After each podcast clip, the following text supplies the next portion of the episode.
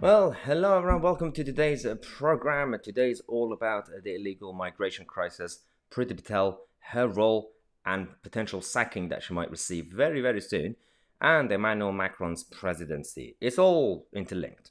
And the situation is that the way things are going, a potential reshuffle, which was supposed to happen today, unless they're going to start a late evening sort of reshuffle, just end everyone's careers. Not really sure what Downing Street are actually doing right now.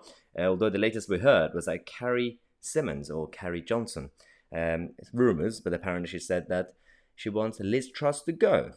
The best cabinet minister we have. Carrie doesn't like her apparently. Uh, but let's focus on Priti Patel today because uh, the migration crisis, illegal migration, migration crisis, continues. And of course, she has to be held accountable. It's her job. We understand that. I criticize her every single day, regardless of the fact that, of course, there are other um, elements uh, and factors involved, including President Macron. It should be the Home Secretary and then the Prime Minister who are responsible for our borders. Now, not many people in the media are actually analyzing this the way I'm supposed to be doing. Um, I did mention this couple of days ago about the situation with uh, between the French government and UK government. Uh, Priti came yesterday to say that we haven't given the French the money we promised them. Uh, we could just reject that move and completely cancel it if they don't stop the illegal migration uh, crisis. Now, of course, the French, it's not in their interest, and I'm going to say why They've also come out to do something else. The Home Office have said they've secured legal advice from the Border Force vessels uh, to start redirecting the boats away from British uh, the Britain towards France. Now, this is a different topic because a lot of people don't really know that when it comes to the waters, in terms of the legality of it uh, in, in regards to migration, it actually starts just after Calais. So we have to completely send them back to, towards uh, their border um, but a lot of people say that, well, we should, we're not even allowed to move them away from Dover, for example. Well, no, you can. You can do whatever you want. The whole thing is still British waters. The English Channel, in this area, both sides have a mutual agreement. But the French are not too happy. We know exactly why they're not too happy. They've already rejected the idea of being blackmailed. They say, no, we need, we want our money. You promised us money. You have to give us the money. They've also said that you can't really turn the boats around. I thought the whole agreement was for the French authorities to help us to stop the migrants from coming from France. Of course, that's not really true, is it? It's election time in France. Emmanuel Macron is running on a pseudo nationalist platform. The guy is suddenly a Brexiteer. He's pro, obviously, like um, c- controlling migration. He's pro sovereignty for France, democracy for France, and authoritarianism for France. um, but uh, they've come out to say that, well, we're not going to take them back. They're your problem now because they know that a lot of French citizens and voters are already fed up with uh, uh, the big wave of migrants uh, from mainland Europe going to France. Uh, they also know that a lot of them are using France as a route to go towards the UK anyway. So they just say, let's go. Just leave France. Elections coming. We need Macron to win. It's all about the establishment. It's all in their interest. Now, they have said that they're not going to be blackmailed over Priti Patel's plan for migrant boats uh, to be returned. The issue is also there's some sort of fly here. Apologies for this distraction. Uh, the main problem problem is it's not just Macron.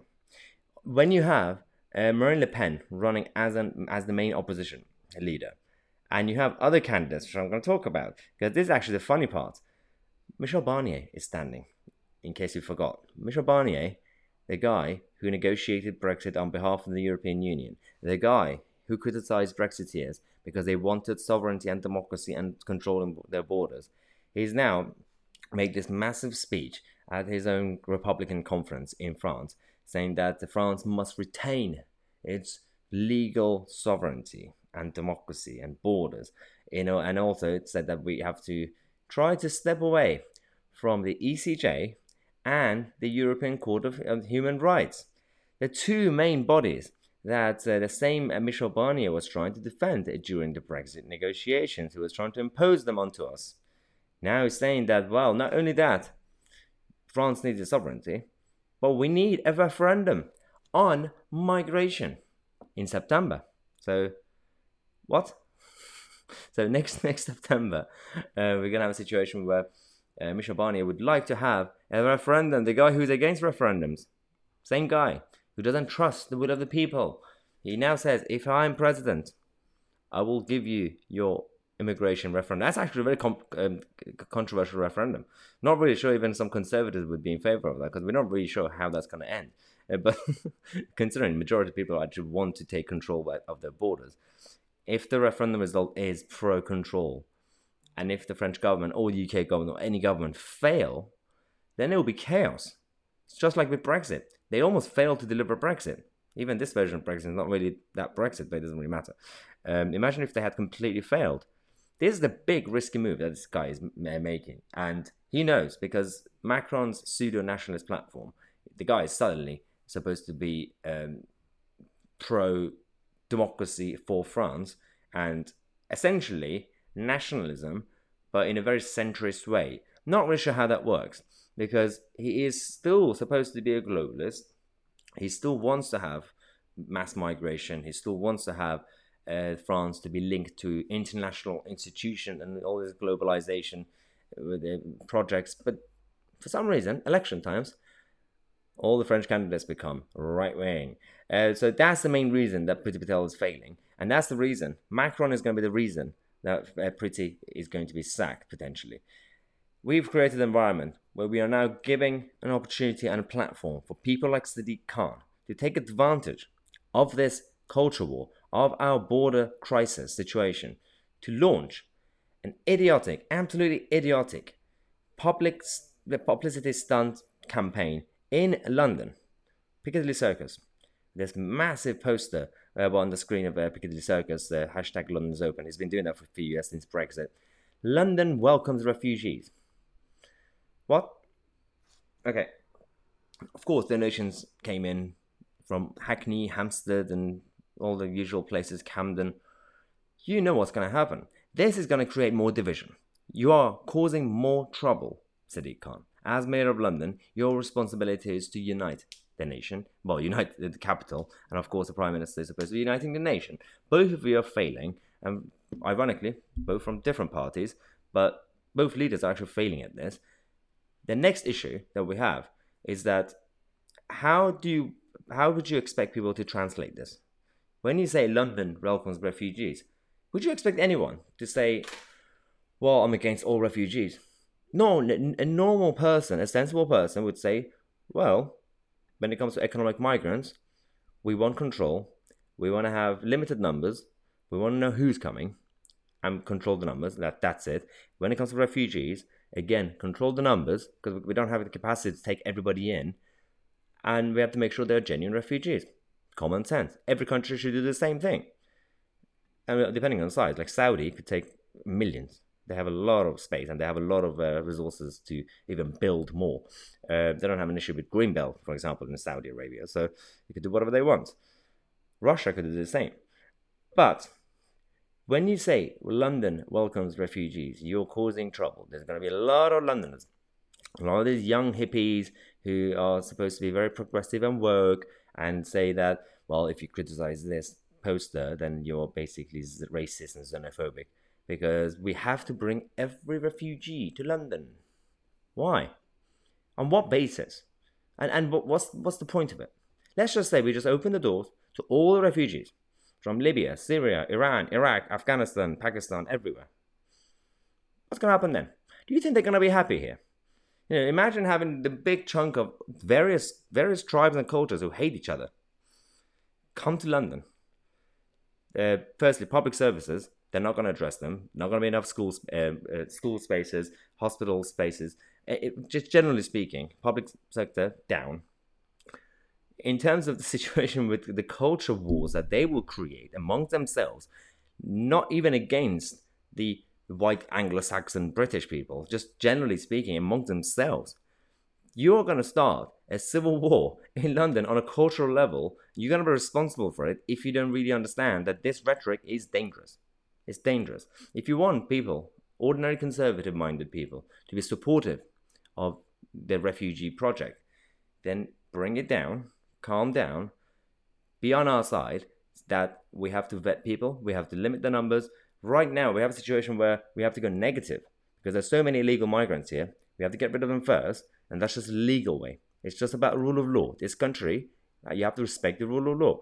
Um, get rid of the illegal migrants, and then decide what we're going to do with uh, being welcoming and generous to other nations. Now, it's not just Sadiq Khan. Cressida Dick, as the head of Met, is also having a great time.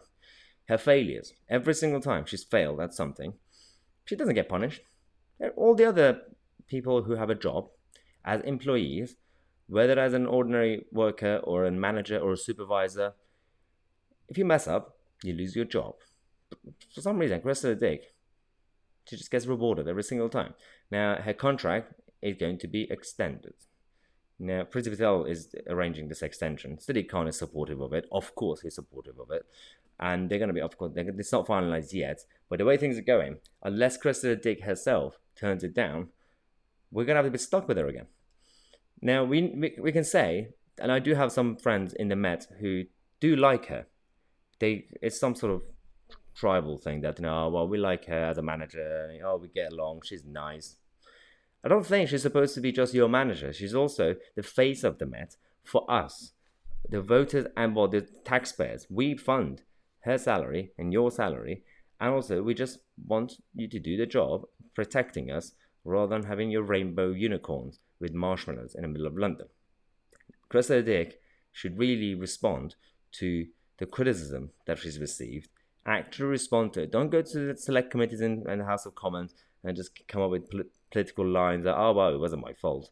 We need actual questions to be answered, and then we'll decide if we, as the bosses, we are the bosses of Cressida Dick. Somehow we need to make sure we have a voice so that the politicians who do make these decisions on our behalf know whether we want her to stay or not. If the public actually want Cressida Dick to stay, I'll surrender. I say, fine. It's just my voice. I'm on my own. Minority. I get it. Accept the will of the people. But if not, just like what's going on with all the other decisions, policies with the government, the majority don't want it, but they still impose it onto us. This is authoritarianism. It's dangerous. And right now, it's still okay because it's being imposed, onto us by a conservative party, that's in government. Despite all the flaws, and I'm not even supportive of this uh, cabinet right now anyway, overall. But imagine the next cabinet, the next government, if it's going to be even more authoritarian. Now, these people are creating bad precedent in Downing Street for the next government, whether it's going to be Labour, whether it's going to be a Labour SNP coalition, whether it's going to be some sort of Green Lib Dem Labour coalition, or an even more authoritarian Tory government. This is not really looking good, but we are here to make sure that uh, you guys are, uh, well, know exactly what's going on around our country um, but also the, the analyzing these situations will help because of course you guys always give me feedback as well um, and together we're supposed to be the alternative media movement and because it's what we do is not just media. What we do is and i've always been bi- uh, very open about my biases. I am very objective. I criticize both sides both political parties all sides of the media. But i am essentially an opinion uh, well opinionated commentator, activist sort of person. So um, I'm not going to lie about my own biases. These are my views, and if you support it, then let's together fight against establishment. That's what it is. Now I'm going to go get ready in about two hours. I'm going to meet with some of you guys, some of the members and subscribers of uh, this channel in London. We have our first uh, uh members only free event for you guys there in central London. Uh, if you haven't received the details of the venue, just send me a quick email at contact at my2c.co.uk. You should have received the details anyway. Uh, and then for the rest of you guys, we're going to go to Manchester and then Birmingham in the coming weeks. I'm going to send you the details very, very soon. Thanks again for watching, guys. I'm my 2C, and I'll see you guys in the next video.